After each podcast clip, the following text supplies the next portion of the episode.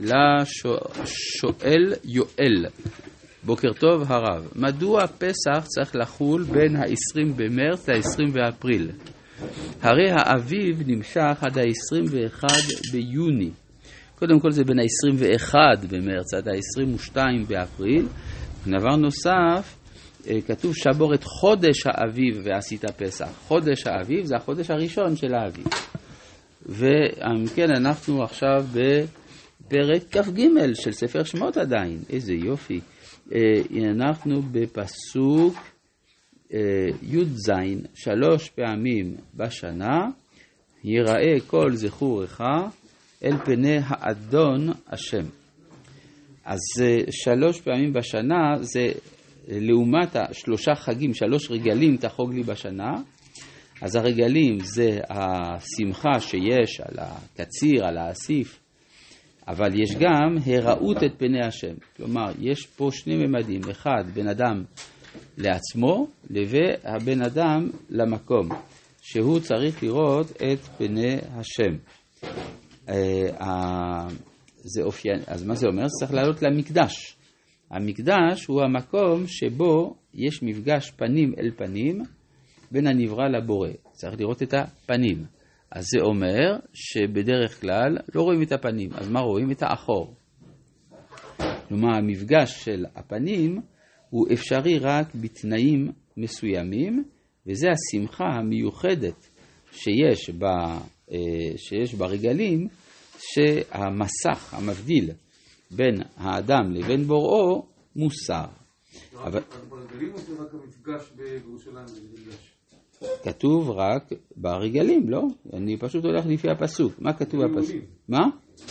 לא שומע. ברגלים עולים. ברגלים עולים, ומה קורה? ואז יש אראות, כן? זה באותו תאריך, זה לא שיש שלוש רגלים שעולים, ועוד שלושה פעמים אחר, שלוש פעמים אחרות שהולכים לראות פני השם. עד כמה שאני יודע, אין שישה מועדים. ופניי לא יראו. אה, ופניי לא יראו. זאת אומרת שאי אפשר לראות את פני השם. אז איך אפשר לראות? כן, אז יש הבדל בין מדרגת הפרט לבין מדרגת הכלל. ברגע שיש כלל ישראל שעולה, אז זה כבר לא בגדר חיים של הפרט. כלומר, אה, אפשר לומר, הפרט בטל לעומת הכלל באותה שעה. יש אפילו הלכה שעם הארץ אה, מותר לאכול אצלו ברגל, כן, בגלל שאז מתברר שכולם חברים. כן, יש אה, עיר כעיר שחוברה לה יחדיו, שעושה כל ישראל חברים. מה זה חברים? חבר ולא עם הארץ. זאת אומרת, המדרגה הפרטית של האדם בטלה באותה שעה. אה, כן. למה כל זכורך דווקא? למה לא כל עם ישראל? אנשים, נשים וטף, כמו למשל בהקהל. בהקהל כל ישראל באים, אנשים, נשים וטף. ואילו ברגלים כל זכורך.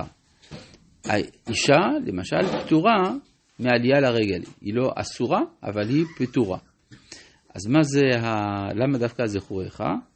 הרב אשכנזי מסביר שהזכר הוא השומר את הזכר של הזהות. לכן הוא נקרא זכר, מלשון זיכרון. ולכן הוא המחויב. מה? לא הבנתי. זיכרון בתורת אמך, איפה ראית? אל תיטוש, לא כתוב זזכור. יש הבדל בין אל תיטוש לבין תזכור. השמירה של הזכר, הרי תורת אמך, חז"ל אמרו, זה כנסת ישראל. נכון? ומכאן שצריך לשמור על מנהג וכדומה. ואיך מנהג עובר? דרך האבות. אל פני האדון השם. יש בזוהר ביטוי מאוד מעניין לגבי אל פני האדון השם, אומר הזוהר, דע רבי שמעון בר יוחאי. זה פני האדון השם, רבי שמעון בר יוחאי. דבר מזעזע, מדהים, איך אפשר להגיד פני האדון זה רבי שמעון. אבל זה בדיוק העניין, הוא הפנים, הוא לא העצמיות. זאת אומרת, האופן שבו הקדוש ברוך הוא מתגלה בעולמו, זה דרך מסירת התורה של בעל פה, דרך הסוד של רשב"י. לכן בהחלט צודק הדבר להיאמר שפני אדון השם זה רבי שמעון בר יוחאי. לא תז... מה? אה? מה ההשגה שמשיגים ברגלים? ההשגה שמשיגים ברגלים זה המפגש של הכלל. המפגש של הכלל, הפנים אל פנים. לעומת אה, מה שמשיגים למשל בראש השנה ביום הכיפורים, שזה לפני ולפנים. מה ההבדל בין לפני ולפנים לבין פנים? שפנים אל פנים, כל אחד נשאר במקומו. יש מפגש, אבל כל אחד נשאר במקומו. בלפני ולפנים, זה כאילו נכנסים אל תוך הפנים של זולתו. זה, זה, יש איזה ביטול בראש השנה ויום הכיפורים, וגם בשמחת תורה. כן. אה, זאת אומרת שזה אומר דבר מאוד חשוב, הנושא של הפנים. יש, אה, אצל אומות העולם יש בדרך כלל שתי אפשרויות, או שאתה מנותק מן האלוהות, ואז זה אחור, או שאתה בטל באלוהות וזה סוג של מוות. כן, ההתאחדות המיסטית זה בעצם האפסה, ביטול מוחלט של הנברא. ואילו בתורת משה לא זה ולא זה, אלא פנים אל פנים. כל אחד נשאר, אבל אין חציצה. זה האפשרות של הדיאלוג. זו בכלל שאלה גדולה, מה במרכז המציאות? אז אה, אצל, ה... אצל האירופאים, תלמידי הפילוסופיה היוונית, יורשי הפילוסופיה היוונית, האדם הוא במרכז, ואלוהים נמצא בפריפריה במידה והוא קיים. אם הוא קיים, אז הוא בפריפריה. באסלאם, לעומת זה, זה בדיוק הפוך. אלוהים במרכז, ואילו האדם צריך להיכנע מול האלוהים. מה בתורת משה? הדיאלוג, המפגש, פנים אל פנים, שם לא את אלוהים במרכז ולא את האדם במרכז, אלא המפגש ביניהם הוא המרכז של העשייה. פסוק י"ח לא תזבח על חמץ דם זבחי ולא ילין חלב חגי עד בוקר. מה זאת אומרת לא תזבח על חמץ דם זבחי? אם מדובר פה בהקשר של שלושה רגלים, אז זה הלכה ששייכת לדיני פסח.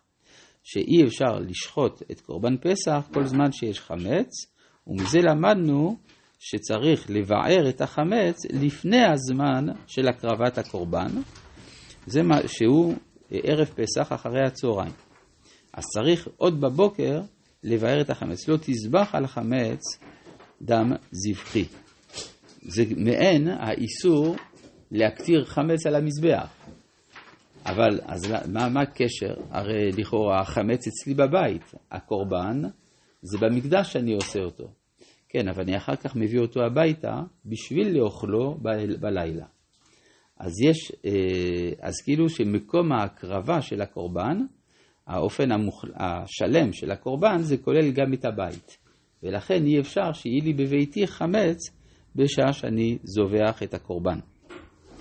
ולא ילין חלב חגי עד בוקר, לעומת קורבן חגיגה שהוא נאכל לשני ימים ולילה אחד. קורבן פסח נאכל עד חצות, או כל הלילה, מחלוקת תנאים, אבל הוא אסור שיישאר עד בוקר. מה זה אומר? הרי דבר שנאכל עד חצות זה קודשי קודשים, הם נאכלים עד חצות. אלא מה? זה כאילו בא לומר, גם, גם התודה ואל נזיר, יש להם בחינה שאף על פי שהם קדשים קלים, הם נאכלים עד חצות. זאת אומרת שיש החמרה על קורבן פסח שיאכל עד חצות, לומר שבליל הפסח יש כאן קורבן יחיד שיש לו דינים של קורבן ציבור, ושיש לו קדוש, קדושה מיוחדת, כי זה הזמן של לידת האומה. ולכן לא ילין חלב חגי עד בוקר. למה התורה נכנסת בכמה פרטי של חג הפסח כאן? למה היא נכנסת לפרטים של חג הפסח? בגלל שהדברים האלה הם, אה, איך לומר, נקודת ההתחלה של החג.